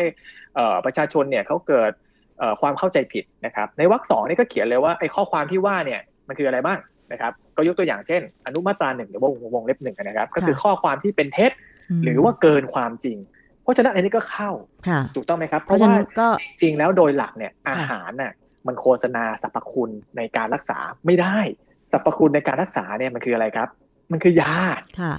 มันต้องไปเข้าพรบยา ท่านจะต้องเอาสิ่งนั้นน่ะ ถ้าท่านบอกว่าเฮ้ยสามารถรักษาโรคต่างๆ ได้ สามารถรักษาโรคภัยไข้เจ็บหรือแม้แต่การบำบัดป้องกันโรคเองก็ตาม แปลว่าท่านเคลมสรรพคุณทางยา ท่านก็ต้องเอาไปจดขึ้นทะเบียนยาค่ะผมยังไม่ลงลึกไปถึงว่า เอ้ย การแบบนี้มันเป็นการใช้ยาเถื่อนหรือเปล่า หรือว่าเป็นการโฆษณายาที่ไม่ได้รับอนุญาตหรือไม่นะครับ เพราะว่าท่านจดเป็นอาหารเนาะค่ะผมก็ใช้แค่พรบอาหารนะครับ แต่ว่าในพรบคุ้มครองผู้บริโภคนะครับ ในส่วนที่หนึ่งก็คือส่วนที่เกี่ยวกับเรื่องของการโฆษณาเนี่ย มาตรา 22 อนุวรรคสองอนุมาตราหนึ่งเนี่ยนะครับ ก็ผิดแหละอือฮึนะครับ เพราะว่ามันก็เป็นข้อความที่มันเกินจริงอยู่แล้ว มันไม่ต้องอะไรมากเพราะว่าท่านจดเป็นอาหารค่ะอาหารไม่มีสรรพคุณทางยาอยู่แล้วถูกต้องไหมครับใช่เพราะฉะนั้นเกินจริงแน่นอน ซึ่งมาตรา22เนี่ยมันจะโยงกับมาตรา27 ครับ เขาบอกว่าให้คณะกรรมการว่าด้วยการโฆษณานะ มันมีคณะกรรมการผู้บริโภคถูกไหมฮะที่บอร์ดผู้บริโภคเนาะ แล้วก็มีสับบอร์ดลงมาเป็นคณะกรรมการที่เกี่ยวกับเรื่องการโฆษณาโดยเฉพาะเลยค่ะนะครับเขาก็บอกว่าถ้าใครฝ่าฝืนมาตรา22เนี่ยนะครับ ก็ให้คณะกรรมการเนี่ยแจ้งไปนะครับ บอกให้เลิกทำหรือให้แก้ไขหรืออะไรก็แล้วแต่นะครับ ต้องแจ้งก่อนนะ อันนี้ต้องแจ้งก่อนค่ะแต่ถ้าแจ้งแล้วเนี่ย ไม่ทำนะครับ ถ้าแจ้งแล้วเนี่ย ไม่ทำก็จะมีโทษครับอือฮึอ่ามาตรา 27 เนี่ยก็โยงมาที่มาตรา 49ค่ะนะครับว่าโทษเนี่ยจำคุกไม่เกิน 6 เดือน หรือปรับไม่เกิน 1 0 0 0 0แบาท หรือทั้งจำทั้งปรับจะเห็นว่าอะเห็นไหมตอนเนี้ยโทษโทษปรับมันเพิ่มขึ้นละค่ะเมื่อกี้มัน30,000ใช่ไหมใช่ของพรบอาหารอันนี้มันแสนหนึ่งนะค่ะแต่โทษจำคุกมันยังน้อยไปหน่อยใช่ไหมครับค่ะ6เดือนหลายเดี๋ยวผมจะพูดให้ดูเดี๋ยวจะเทียบต่างประเทศให้ดูว่าต่างประเทศเนี่ยไอ้เรื่องเกี่ยวกับอย่างเงี้ยเขาโทษจำคุกกันเท่าไหร่ค่ะนะครับ เอาพูดเลยแล้วกันเดี๋ยวลืม พรบอาหารเนี่ยนะครับในต่างประเทศเนี่ยอย่างเช่นที่เอ่อประเทศอื่นๆนะครับอย่างเช่นที่ประเทศอังกฤษหรือว่าประเทศเนเธอร์แลนด์นะครับเหล่านี้ส่วนใหญ่ก็ไม่ค่อยเกิน 3 ปีนะครับมีที่อังกฤษเนี่ยอยู่ที่ 2 ปีนะครับแล้วก็มีที่ญี่ปุ่น ญี่ปุ่นเนี่ยก็อยู่ที่ 3 ปี เพราะฉะนั้นพรบอาหารของเมืองไทยเนี่ยก็ใช้โทษไม่ได้ต่างกับต่างประเทศเท่าไหร่นะค่ะนะครับทีนี้เนี่ยถามว่ามันผิดแค่นี้หรือเปล่า หลายคนก็บอกว่าเอ๊ะไอ้แบบนี้เนี่ยมันส่งผลต่อประชาชนโดยรวมเลยนะค่ะมันโกหกคน มันอาจจะเป็นการโกหกประชาชนโดยภาพกว้างเลยนะครับ คนเป็นหมื่นเป็นแสนเป็นล้านคนนะครับ อันเนี้ยก็จะมีการพูดถึงจริงๆไม่มีใครพูดถึงหรอกผมอาจจะเป็นคนแรกที่พูดประเด็นนี้ขึ้นมา แต่ว่ามันมีงานเชิงวิชาการครับค่ะมีงานเชิงวิชาการเนี่ยในเรื่องเกี่ยวกับเรื่องของการโฆษณาผลิตภัณฑ์สุขภาพเนี่ยนะครับ พูดถึงว่า เหล่านี้ใด ๆ เหล่านี้เนี่ยอาจจะเป็นความผิดตามประมวลกฎหมายอาญาก็ได้อืมค่ะในฐาฐานนช่อโกงโอ้ค่ะนะครับ โดยเฉพาะในฐานที่หนักขึ้นนะครับค่ะก็คือช่อโกงประชาชน ช่อโกงเฉยๆเนี่ยมาตราสามสี่หนึ่งครับค่ะแต่ถ้าเป็นบทหนักนะครับเป็นบทหนักคือช่อโกงประชาชนคือสามสี่สามอืมนะครับสามสี่สามเนี่ยโทษเนี่ยนะครับก็คือจำคุกเนี่ยนะครับไม่เกินห้าปีค่ะปรับไม่เกินหนึ่งแสนบาท หรือว่าทั้งจำทั้งปรับเพราะฉะนั้นเห็นไหมโทษมันขึ้นมาแล้วค่ะ เห็นไหมฮะโทษมันขึ้นมาแล้ว แล้วถามว่ากรณีทั่วๆไปอย่างเงี้ยมันเป็นการช่อโกงหรือเปล่า การช่อโกง การช่อโกงประชาชนเนี่ยมันคืออะไรนะครับ ก็ต้องดูก่อนว่าการช่อโกงมันคืออะไร การช่อโกงเนี่ยมันก็คือว่าไปหลอกลวงเขาอะแสดงค่ะข้อความอันเป็นเท็จเนี่ยหรือว่าปกปิดข้อเท็จจริง คือไม่บอกก็ได้นะแต่ปกปิดข้อเท็จจริงอันควรที่จะต้องบอกค่ะนะครับ เพื่อไปหลอกให้ได้ทรัพย์สินมาอ่าก็หมายความว่าไงฮะแสดงสรรพคุณอันเป็นเท็จโอ้อวดเกินจริง ไม่บอกข้อเท็จจริงให้ทราบค่ะแล้วทำให้ไงฮะหลอกลวงเขา ให้เขาเอาเงินมาให้เรามเพื่อซื้อของเราไปค่ะเห็นไหมฮะ แต่อันนี้เนี่ยอย่างเงี้ยถ้าเป็นกฎหมายอาญานี่จะต้องมีผู้ครับร้องทุกข์กล่าวโทษอะไรไหมคะ ใช่อืมถูกต้อง ก็ต้องมีผู้ที่จะไปดำเนินคดี แต่ว่าแบบนี้เนี่ยมันก็ทุกคนที่ได้รับการสื่อสารหรือว่าทุกคนที่ซื้อผลิตภัณฑ์ไปเงินจ่ายเงินเข้าไป คืออันนี้มันแตกต่างกันค่ะถ้าเป็นพรบคุ้มครองผู้บริโภคเนี่ยนะครับ เจ้าทุกข์เนี่ยหรือว่าผู้บริโภคเนี่ยคือผู้ที่ถูกเสนอซื้อก็ได้แล้วนะค่ะเช่น อย่างผมเนี่ยผมเห็นโฆษณาใด ๆ อันหนึ่งขึ้นมาเนี่ยนะครับไม่ไม่เอาเฉพาะของคุณกะละแมนะ ผมค่ะผมเห็นเนี่ยสปอตมันขึ้นมาสมมุติผมดู YouTube หรือผมเลื่อน Facebook เนี่ยแล้วผมเห็นเนี่ยผมเป็นผู้บริโภคแหละทันทีนะครับเพราะฉะนั้นถ้าเกิดความผิดเนี่ยผมแจ้งความได้ละนะครับแต่ถ้าสมมุติว่าเป็นตามประมวลกฎหมายอาญาเนี่ยเราต้องเป็นคนจ่ายตังค์ให้เขาก่อน อืมถึงจะสำเร็จนะครับแต่มันยังมีเหนือไปกว่านั้นอีกครับค่ะในเชิงวิชาการ จริงๆ พรบเนี่ยผมไม่ค่อยเห็นด้วยเท่าไหร่ แต่ว่าจะว่ากันในเชิงของวิชาการตามข้อเท็จจริงที่มันปรากฏตามกฎหมายในปัจจุบันนะครับ ก็คือพรบคอมอ๋อหลายท่านอาจจะนึกไม่ถึงนะครับ เพราะว่าเหล่านี้ใด ๆ บางทีก็ใช้ Line แอดถูกไหมครับใช่บางทีก็ใช้ Facebook บางทีก็ใช้ Instagram หรือว่าอ่าฮะแม้แต่คลิปใน YouTube เองก็ตามนะครับแพลตฟอร์มต่างๆ ทีนี้เนี่ยก็มาตราฮอตฮิตของพรบคอมครับคือมาตรา 14 อนุมาตราหนึ่งก็คือการนำเข้าข้อมูลอันเป็นเท็จนะครับ เข้าสู่ระบบคอมพิวเตอร์ค่ะ แล้วก็ในประการที่น่าจะนะครับใช้คำแค่ว่าน่าจะเกิดความเสียหายแก่ผู้อื่น หรือประชาชน เพราะฉะนั้นเนี่ยพรบคอมพิวเตอร์ก็อาจจะโดนได้เหมือนกัน ซึ่งตามพรบคอมมาตรา 14 เนี่ยนะครับ โทษเนี่ยเท่ากับช่อโกงประชาชนเมื่อสักครู่เลย ก็คือจำคุกไม่เกิน 5 ปี หรือปรับไม่เกิน1นึ่งแสนบาท หรือทั้งจำทั้งปรับก็จะเห็นได้ว่าที่คุณหมอกล่าวมาก็จริง ๆ ถ้าจะไล่กันทางกฎหมายเนี่ยกรณีโฆษณาสินค้าเกินจริง หลอกลวงผู้บริโภคต่าง ๆ เนี่ย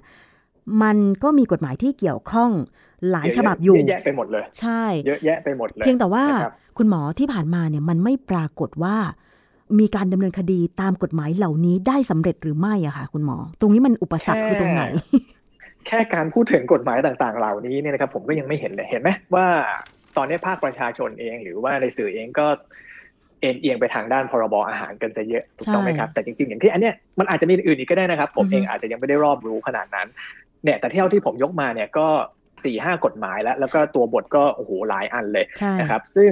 อันเนี้ยมันเป็นความผิดต่อกรรมนะครับ กรรมหนึ่งเนี่ยถ้าสมมติเป็นเป็นความผิดกรรมเดียว แต่ผิดกฎหมายหลายบทเนี่ยเขาให้เลือกเอาบทที่หนักที่สุดก็อาจจะเป็นพรบคอม หรือว่าเอ่อช่อโกงประชาชนก็ได้ เพราะว่าจำคุกสูงสุดคือไม่เกิน 5 ปีปรับไม่เกินหนึ่งแสนบาทนะครับค่ะแต่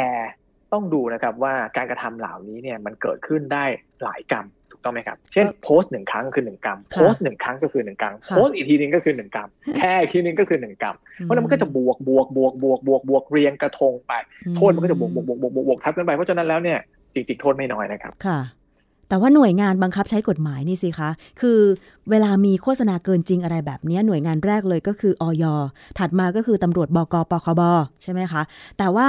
อย่างพรบคอมเนี่ยมันก็ต้องเกี่ยวข้องกับกระทรวง ICT แต่ว่ามันก็ต้องมีผู้ร้องทุกข์กล่าวโทษอีกอะใช่ไหมคะต้องถูกต้องครับจะเห็นว่ากฎหมายในบ้านเมืองเราเนี่ย เอาจริงๆอันเนี้ยคล้ายๆ ขออนุญาตนอกเรื่องนิดนึงคือเหมือนเรื่อง PM 2.5ค่ะ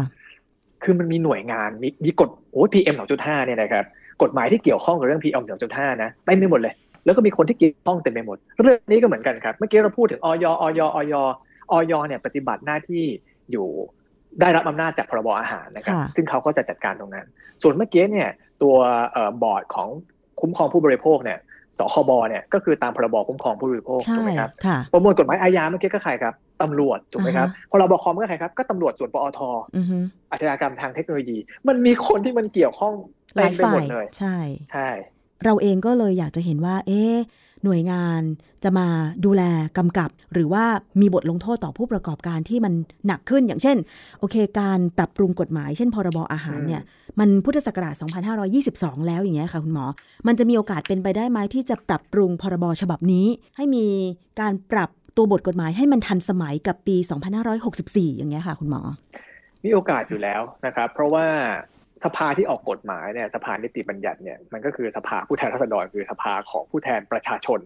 นะครับ เพราะฉะนั้นถ้าประชาชนเนี่ย ตอนเนี้ยโอ้โห เป็นหูเป็นตากันนะครับ ช่วยกันส่งเสียงแบบนี้ยังไงผู้แทนราษฎรก็ต้องรับฟังอยู่แล้วนะครับแต่ปัญหาก็คือว่าอย่างที่ผมได้เรียนไปว่าในสากลเนี่ย ในพรบอาหารของสากลเนี่ยโทษเขาก็ประมาณนี้เหมือนกันนะครับเพราะฉะนั้นจริง ๆ แล้วเนี่ยปัญหามันไม่ได้อยู่ที่โทษเนอะไหมปัญหามันไม่ใช่ว่ากฎหมายไม่มี ปัญหามันไม่ใช่ว่าโทษมันต่ำเกินไป แล้วอย่างที่ผมเรียนว่ากฎหมายเนี่ยโอ้โหมีตั้งหลายอ่านโทษหนักๆก็มีเรียงกระทงกันโป้งโป้งโป้งอาจจะติดคุกไปสิบสิบปีเนี่ยนะครับ กฎหมายมันมีนะครับ ปัญหาก็คือว่าผู้ที่เป็นผู้รับผิดชอบ มีหน้าที่และอำนาจตามกฎหมายเนี่ยยังทำงานได้ไม่เพียงพอ ซึ่งตรงนี้เนี่ยหนึ่งเลยประชาชนก็ต้องเป็น ผู้ที่ช่วยกันคอมเมนต์ไปใช่คอมเมนต์ไปแบบนี้แหละดีแล้วนะครับอีกอันนึงก็คือผู้แทนราษฎรเนี่ยสสเนี่ยนะครับในกรรมธิการเนี่ยก็ต้องช่วยกันนะครับเอาเรื่องของประชาชนเหล่านี้เข้ามา แล้วก็พยายามที่จะเนี่ยเดี๋ยวเปิดไปเนี่ยก็ต้องอะเรียกมานะครับเรียกมาคุยกันว่าให้มันเกิดอะไรขึ้นทำไมไม่ทำอย่างนี้จะแก้ไขกันยังไงนะครับพวกนี้ก็คงต้องช่วยกันต่อไปค่ะ เอาละค่ะ วันนี้ได้ข้อมูลเรื่องของกฎหมายเเรื่องการกำกับดูแลผลิตภัณฑ์อาหาร และผลิตภัณฑ์เสริมอาหารมากเลยนะคะ แต่ท้ายนี้ค่ะคุณหมอคะในฐานะที่เป็นคุณหมอก็เลยอยากจะขอคำแนะนำเพื่อย้ำเตือนให้ผู้บริโภคนะคะกรณีที่ได้ยินได้ฟังได้เห็นภาพ โฆษณาผลิตภัณฑ์ต่างๆ ไม่ว่าจะเป็นอาหาร เสริมอาหาร หรือแม้แต่สิ่งที่เราใช้ในชีวิตประจำวัน จะมีข้อคิดหลักคิดในการเลือกยังไงคะง่าย ๆเลยนะครับ อันนี้ผมขออนุญาต ยังติดความเป็นนักกฎหมายนิดนึงนะครับถ้าลองเปิดพรบอาหารดูนะอยู่มาตราสามมาตราสี่แถวๆนี้แหละบทนิยามนะครับ อาหารเนี่ยนิยามมันคืออะไรครับ ในทางการแพทย์ก็ได้นะครับ กฎหมายเขาก็เอานิยามเนี่ยมาจากทางการแพทย์นี่แหละ อาหารคือเครื่องค้ำจุนร่างกายครับ เป็นสิ่งที่เรากินเพื่ออยู่นะครับ เรากินเพื่อให้ร่างกายเราให้ชีวิตเราดำรงอยู่ต่อไปได้ มีสารสำคัญในการที่ช่วยซ่อมแซมและฟื้นฟูส่วนที่สึกหรอ หรือว่าใช้ในการเจริญเติบโตในวัยที่ยังสามารถเติบโตได้ถูกต้องไหมครับ แต่ถ้าขาดไปเนี่ยก็จะเป็นโรคนะครับ และการรักษาเนี่ยก็อาจจะต้องใช้สารอาหารบางอย่าง เช่นแคลเซียมนะครับ หรือว่าวิตามินเอ่อหรือว่าเอ่อเกลือแร่ต่างๆ เช่นโซเดียมหรือโพแทสเซียมอะไรเงี้ยในการเสริมเข้าไปหรือแม้แต่วิตามินซีเองก็ตามนะครับในผู้ที่ขาดวิตามินซีการให้ยาวิตามินซีก็คือการให้เป็นยา ถูกต้องไหมครับ เพราะฉะนั้นท่านกินอาหารเนี่ยถ้ามีใครมาบอกว่าอาหารนี้มีสรรพคุณทางยาอย่างนู้นอย่างนี้อย่างนั้นสามารถรักษาโรคสามารถป้องกันอะไรอันนี้ไม่ใช่ละใช่ไหมครับที่พูดมาทั้งหมดอะท่านต้องคิดเอาไว้เลยว่า อันนั้นมันต้องเป็นยานะครับแต่ดินแดนดินแดนของอาหารกับยาเนี่ยมันใกล้เคียงกันมากครับ กล่าวคืออะไรครับ ผมยกตัวอย่างเช่น วิตามินซีเนี่ยจะเป็นยาหรือเป็นอาหารครับโอ้ถ้าเป็นถ้าเป็นจากอาหารปกติทั่วไปก็คือมันมันเป็นอาหารอะคุณหมอใช่ไหม เราได้รับวิตามินซีจากส้มจากอะไรอย่างนี้มันก็คืออาหารอะเราตัดอย่างนี้ครับว่าวิตามินซีจะเป็นหรือสารอาหารใดๆก็ตามเนี่ยนะพวกเกลือแร่วิตามินอะไรต่างๆพวกนี้นะครับจะเป็นยาหรือว่าเป็นอาหารเนี่ยตัดที่ปริมาณตัดที่โดสนะครับแล้วดูโดสยังไงครับ ท่านไปเซิร์ช Google ครับ RDI หรือ recommended daily intake ของประเทศไทย คือปริมาณที่ออยเนี่ยแนะนำให้กินต่อวัน มันเท่าไหร่ ของวิตามินซีเนี่ยเอาเมืองไทยนะเมืองไทยนะ วิตามินซีของเมืองไทยเนี่ยแนะนำให้กินอยู่ที่ให้บริโภคอยู่ที่ 60 มิลลิกรัมต่อวัน นั่นหมายความว่าอะไรครับ ถ้าสมมุติว่าอาหารหรืออาหารเสริมใดๆ ใส่วิตามินซีต่อหนึ่งเสิร์ฟไม่เกิน 60 มิลลิกรัมต่อวันเนี่ย อันเนี้ยเป็นอาหารจดเป็นอาหารได้นะครับแต่ก็ไม่ต้องไม่ต้องเคลมสรรพคุณไงครับเรื่องไหมครับก็คือกินเพื่อค้ำจุนร่างกาย เพราะว่าร่างกายของมนุษย์คนหนึ่งต้องการวิตามินซี 60 มิลลิกรัมต่อวัน แต่ถ้าท่านต้องการวิตามินซีเพิ่มเป็น 120 เป็น 250 เป็น 500 หรือเป็น 1,000 นั่นแปลว่าอะไรครับ แปลว่าท่านต้องการเพิ่มมากกว่าภาวะปกติ แปลว่าท่านต้องมีภาวะบกพร่องในร่างกายถูกต้องไหมครับ วิตามินซีนั้นที่จ่ายเข้าไปเนี่ยจะมีสภาพเป็นยาทันทีค่ะ มันเกินกว่าค่าปกติไงครับ ที่ร่างกายต้องการจะรับได้ค่ะแปลว่าคุณต้องการผลพิเศษ ผลสรรพคุณของมันในการรักษาหรือป้องกันหรือบำบัดโรคถูกต้องไหมครับค่ะ วันนี้ต้องขอบพระคุณค่ะนายแพทย์วายโยอัศวะรุ่งเรืองนะคะ สสพักก้าวไกล แล้วก็เป็นรองประธานคณะกรรมการด้านสาธารณสุข สภาผู้แทนราษฎรด้วยนะคะ ครับผมค่ะขอบพระคุณค่ะเดี๋ยวถ้ามีประเด็นอื่น ๆ ที่อาจจะเกิดขึ้นในอนาคตก็ไม่แน่ใจว่าจะมีเรื่องอะไรอีกนะคะ ก็อาจจะต้องขอความเห็นหรือว่าขอข้อมูล เพื่อให้ประชาชนผู้บริโภคเนี่ยได้รับทราบ แล้วก็จะได้หาทางนะคะ ในการที่จะดูแลตัวเอง คุ้มครองตัวเอง แล้วก็กระตุ้นหน่วยงานอื่น ๆ ให้มาดูแลคุ้มครองสิทธิผู้บริโภคด้วยนะคะ ขอบพระคุณค่ะคุณหมอครัคะบยินดีมากๆครับ สวัสดีครัค่ะบสวัสดีค่ะ ค่ะนี่ก็เป็นความรู้เรื่องข้อกฎหมายเน้นๆเลยนะคะ มาเตือนคุณผู้ฟังกันนะคะ เอาละค่ะ ไปเรื่องต่อไปกันเลย เรื่องนี้ก็ติดตามมาเป็นปีแล้วนะคะ ตั้งแต่ปี 2562 ก็ต่อเนื่องมาเลยเรื่องของ forex 3D แชร์ลูกโซ่นะคะล่าสุดเลยนะคะ กรมสอบสวนคดีพิเศษก็สามารถจับกลุ่มตัวผู้บริหารรายใหญ่ของ forex 3D ได้แล้วนะคะ ค่ะ เรามีรายงานเรื่องนี้ไปติดตามกันค่ะ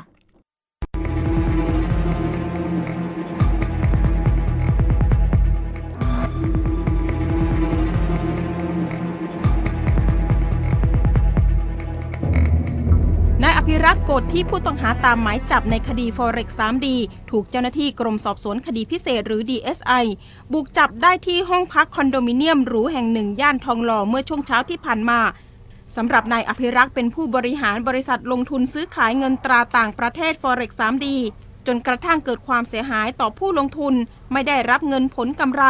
และไม่สามารถถอนเงินทุนออกจากระบบได้ มูลค่าความเสียหายกว่า 40,000 ล้านบาท ช่วงบ่ายวันเดียวกันนี้พันตำรวจโทกรวัดปานประภากร อธิบดีกรมสอบสวนคดีพิเศษพร้อมคณะ มอบหมายให้นายปิยศิริ วัฒนวรางกูล ผู้อำนวยการกองคดีธุรกิจการเงินนอกระบบ และคณะพนักงานสอบสวนคดีพิเศษทำการจับกลุ่มพร้อมกับตรวจค้นห้องพัก โดยสามารถยึดของกลางได้จำนวนมาก เช่น รถยนต์ลัมโบกินีซึ่งเดิมเป็นสีส้ม แต่ผู้ต้องหาได้เปลี่ยนเป็นสีฟ้า มูลค่ากว่า 24 ล้านบาท นอกจากนี้ยังพบสมุดบัญชีเงินฝาก ทรศัพท์มือถือ นาฬิกาหรู เครื่องประดับ คอมพิวเตอร์โน้ตบุ๊กและกระเป๋าแบรนด์เนม ทางด้านผู้อำนวยการกองคดีธุรกิจการเงินนอกระบบยังเปิดเผยอีกว่า ที่ผ่านมาสืบทราบว่านายอภิรักษ์ ได้หลบหนีอยู่ที่ประเทศสิงคโปร์และสลับกับประเทศมาเลเซีย ล่าสุดหลบหนีเข้ามาทางปอยเปตประเทศกัมพูชา เดินทางต่อเข้ามายังอรัญญประเทศ จังหวัดสระแก้ว จนมาพักที่คอนโดมิเนียมซึ่งมีความพยายามนำรถหรูไปขายในตลาดมืดอีกด้วย นอกจากจับกลุ่มตัวนายอภิรักษ์ในวันนี้ได้แล้ว ยังเชิญคนใกล้ชิดอีก 7 คนมาให้ปากคำเพราะเกี่ยวข้องกับรถยนต์หรูและทรัพย์สินอื่น ๆ จึงต้องตรวจสอบถึงความเชื่อมโยง ว่าเป็นคดีฟอกเงินต่อเนื่องหรือไม่ ขณะที่นายอภิรักษ์ขอให้การในชั้นศาลเบื้องต้นอ้างว่ายังมีธุรกิจอยู่ที่ต่างประเทศอีก 3 บริษัท แต่เมื่อเจ้าหน้าที่ขอดูหลักฐานกลับไม่นำมาแสดงให้ตรวจสอบอผมสอบถามในข้อเท็จจริงเนี่ยว่าถ้าท่านอ้างว่า ท่านเอาเงินระดมทุนแล้วไปฟอเร็กที่ต่างประเทศ งั้นผมขอหลักฐานที่ท่านโอนเงินออกไปลงทุนให้ผมได้ไหมคำตอบคือไม่มีหลักฐาน จะอ้างว่าเป็นพอยกวน หรือส่งเงินกันแบบระบบไหนล่ะครับ มันก็ย่อมต้องมีหลักฐาน และการจะนำเงินของผู้เสียหายเป็นพันล้านเนี่ยร้อยล้านออกไป ครั้งละร้อยล้าน มันไม่ใช่เรื่องที่ทำได้ง่าย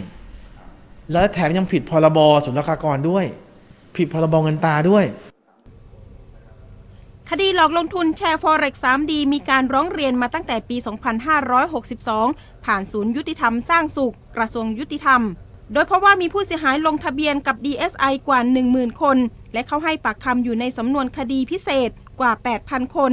ที่ผ่านมาได้ส่งสำนวนฟ้องต่ออายการแล้ว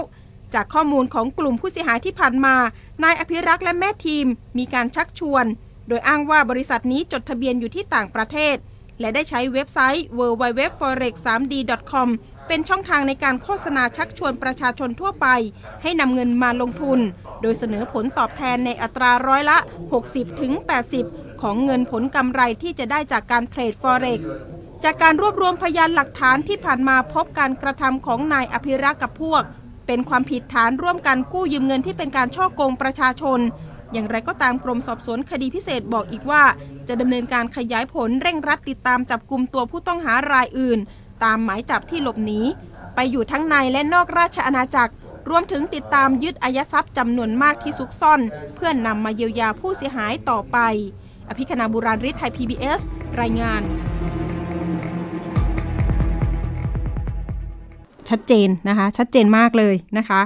ก็ แชร์ลูกโซ่ นั่นเองคดีที่เกี่ยวข้องนะคะ โดยตรงเลยนะคะ ก็ถือว่าเป็นมหากราบของเรื่องการลงทุนเทรดเงินตราต่างประเทศนะคะ คดีนี้ถือเป็นอุทาหรณ์ให้กับนักลงทุนทั้งหลายด้วยค่ะ เอาละค่ะ ไปช่วงต่อไปค่ะ ช่วงคิดก่อนเชื่อกับดรแก้วกังสดานอัมภัย นักพิษวิทยาและคุณชนาทิพย์ไพรพงศ์วันนี้นะคะ ไปติดตามเรื่องความรุนแรงเนื่องจากโควิด -19 ในเด็กน้อยกว่าในผู้ใหญ่จริงหรือไม่ไปติดตามกันค่ะ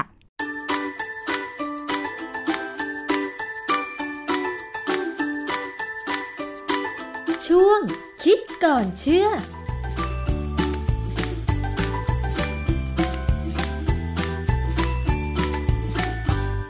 พบกันในช่วงคิดก่อนเชื่อกับ ดรแก้วกังสดันภัยนักพิษวิทยากับดิฉันชนาทิพไพรพงศ์นะคะ วันนี้คุยกันเรื่องงานวิจัยที่เกี่ยวข้องกับโควิด -19 โดยเฉพาะถ้าเกิดว่าเด็กติดกับผู้ใหญ่ติดเนี่ยนะคะ ใครติดแล้วมีอาการรุนแรงมากกว่ากัน มีงานวิจัยอะไรเกี่ยวกับเรื่องนี้บ้าง อาจารย์คะช่วยอธิบายหน่อยค่ะ ครับงานวิจัยส่วนใหญ่เนี่ยมันจะออกมาในแนวว่าเด็กเนี่ยเขาติดเชื้อน้อยกว่า แล้วก็ถ้าติดเขาก็จะมีอาการน้อยกว่า แต่ว่าอันนี้ผมมีข้อสังเกตนะคือเด็กที่เขาติดแล้วมีอาการน้อยกว่าเนี่ยอาจจะเป็นเด็กที่มีพ่อแม่ดูแลค่ะนะฮะหรือว่ามีผู้ใหญ่ที่จะพาไปโรงพยาบาลได้ในต่างประเทศอะนะค่ะแต่เด็กในบ้านเราเนี่ยบางคนก็ ไม่มีโอกาสไปโรงพยาบาลหรอก เพราะว่าไปโรงพยาบาลมันก็วุ่นวายนะยากช้าก็เลย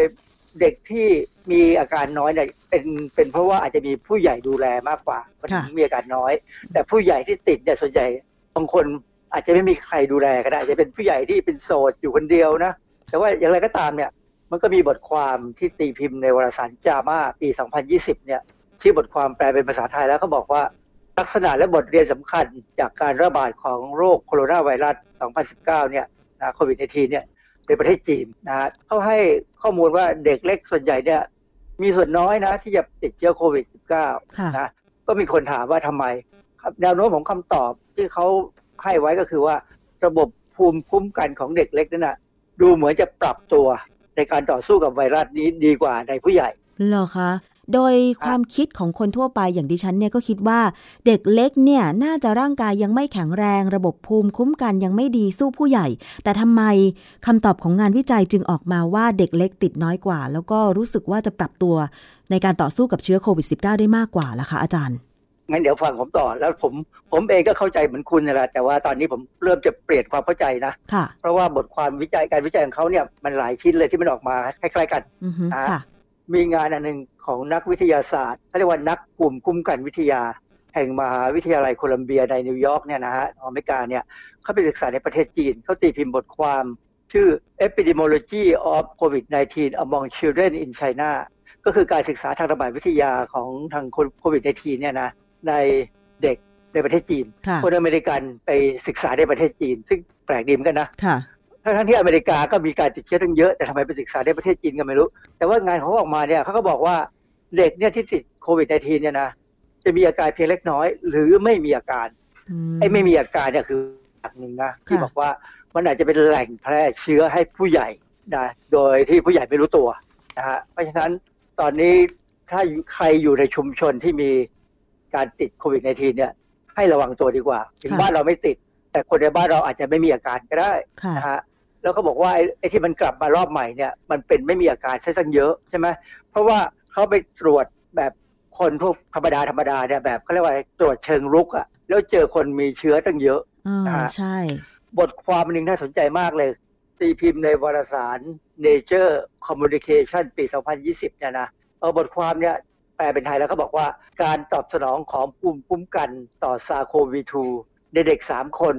ที่พ่อแม่เนี่ยติดโควิดในทีนะนะฮะค่ะคือพ่อแม่ติดเชื้อ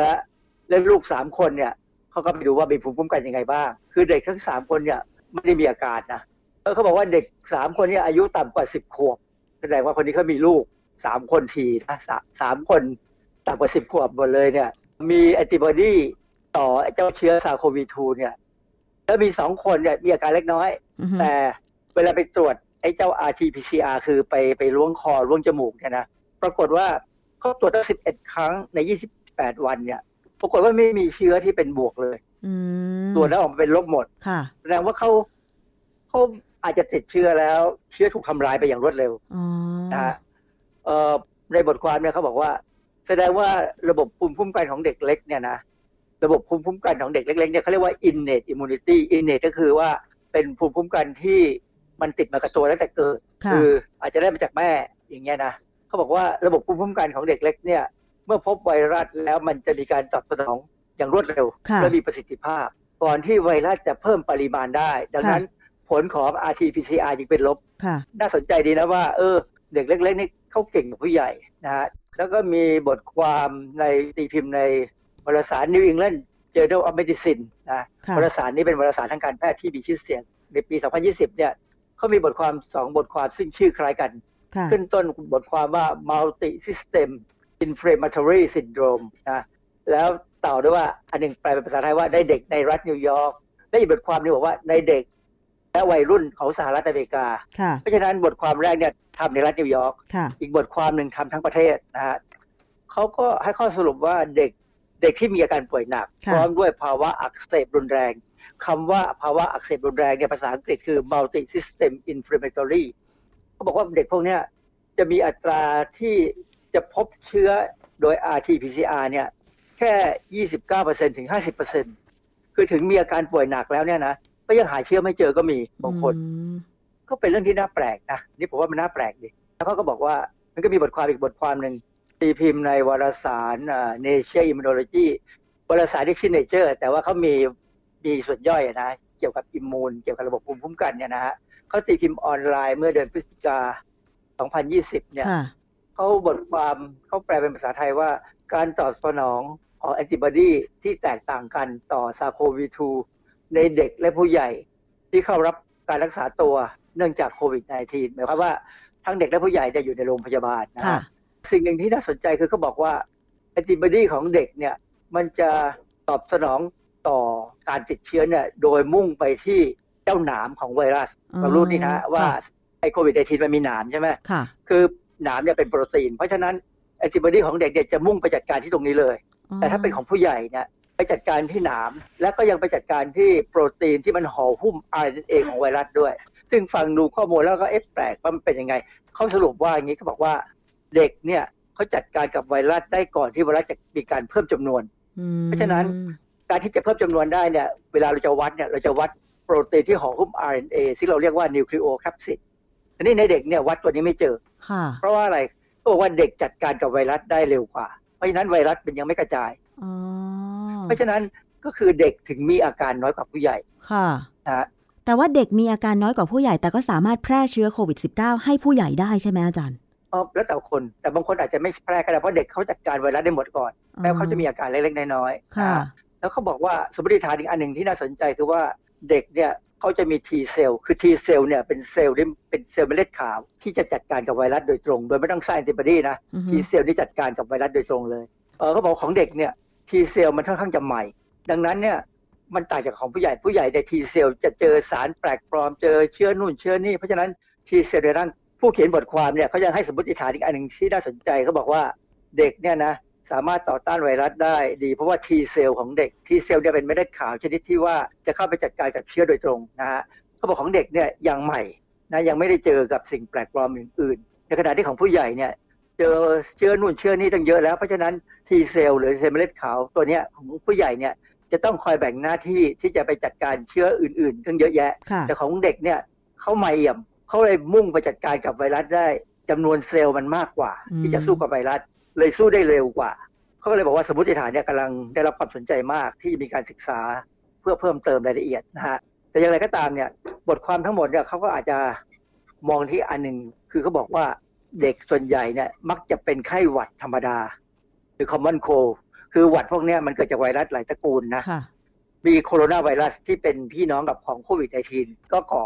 หวัดธรรมดาด้วยฉะนั้นเอ่อพวกโคโรนาไวรัสที่ก่อหวัดธรรมดาเนี่ยมีอย่างน้อย 4 สายพันธุ์เนี่ย มันก็จะกระตุ้นให้เด็กเนี่ยมีภูมิต้านทานแบบไม่จำเพาะเจาะจง แต่ว่าก็จำเพาะกับพวกโคโรนาไวรัสด้วยกันได้ ดังนั้นเนี่ยเอ่อเด็กเล็ก ๆ ถึงอาจจะสู้กับไวรัสได้เร็วกว่า ผู้ใหญ่เพราะว่าเขามีแอนติบอดีหรือมีเซลล์อะไรก็ตาม ที่จะสู้กับพวกเนี้ยสำรองไว้แล้วอ๋อนะซึ่งมันไปตรงกับที่เราเคยพูดครั้งหนึ่งว่า ในน้ำเลือดของอาสาสมัครในโครงการเกี่ยวกับเอดส์ของประเทศเนเธอร์แลนด์เนี่ยเขาเก็บ เลือดของอาสาสมัครเนี่ยก่อนที่จะมีโควิด -19 นะฮะเก็บไว้แล้วแล้วเขามาศึกษาดูว่าปรากฏว่าในน้ำเลือดของอาสาสมัครของคนเนเธอร์แลนด์เนี่ยมีแอนติบอดีที่สู้กับไอ้เจ้า SARS-CoV-2 หรือไวรัสของโควิด -19 เนี่ยได้ค่ะ ก็เลยเป็นเรื่องที่น่าสนใจว่า เออ เด็กเนี่ยเขาชินกับโคโรนาไวรัสไปก่อนแล้ว เพราะว่าเขาอาจจะเป็นหวัดเดี๋ยวก็บ่เป็อยนๆเดี๋ยวก็เป็นอือฮึคือว่าเราเออเราจะเห็นเด็กเนี่ยขี้มูกลายขี้ตากลางเป็นประจำใช่ไหมไปใช่โรงเรียนเดี๋ยวก็ เป็นหวัดนู่นเป็นหวัดนี่อาจจะกลายเป็นข้อดีก็ได้อ๋อคือเขาไปค่อยๆสร้างภูมิคุ้มกัน ที่จะมาสู้กับเชื้อโดยเฉพาะโควิด -19 เนี่ยได้ อ๋อ ก็แสดงว่าการที่เด็กเจ็บป่วยง่าย เช่นเอ่ออากาศเย็นลงหน่อยก็ขี้มูกไหล แล้วก็เป็นหวัดแล้วก็เข้าโรงพยาบาลบ่อยๆ กลับกลายเป็นข้อดีสำหรับเซลล์ของเด็กว่าเขามีภูมิต้านทานสำรองไว้แล้วเมื่อเจอกับเชื้อโควิด -19 เขาก็เลยสามารถจัดการกับเชื้อพวกนี้ได้หมดอย่างนั้นเหรออาจารย์ อาจจะนะงั้นฮะงั้นก็แสดงว่ายังพิสูจน์ยังพิสูจน์ไม่ได้ ยังพิสูจน์ไม่ได้นะฮะอันนี้อ่าฮะเป็นสมมติฐานที่เขาพูดกันความจริงผมก็กลับมามองเด็กคนไทยนะ พวกเด็กคนที่เขาค่อนข้างจะมีเงินน้อย พวกที่อยู่ในชุมชนแออัดนะนะค่ะเด็กพวกนี้เป็นหวัดบ่อยเหมือนกันนะใช่ เพราะฉะนั้นเขาอาจจะสู้ได้ก็ดีดีกว่าคนมีสตังค์ก็ได้ค่ะ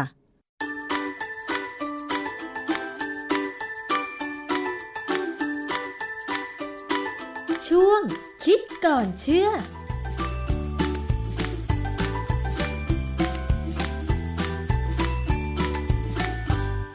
ค่ะเวลาของอภิคณาวันนี้หมดลงแล้วนะคะ คุณผู้ฟังสามารถมาติดตามรับฟังกันได้วันพุธหน้าเวลาเดิมนะคะ วันนี้สำหรับดิฉัน อภิคณาบุราริศสวัสดีค่ะ ติดตามรายการได้ที่ www.thaipbspodcast.com แอปพลิเคชัน Thai PBS Podcast หรือฟังผ่านแอปพลิเคชัน Podcast ของ iOS Google Podcast Android Podbean SoundCloud และ Spotify ติดตามความเคลื่อนไหวของรายการและแสดงความคิดเห็น โดยกดถูกใจที่ facebook.com/thaipbspodcast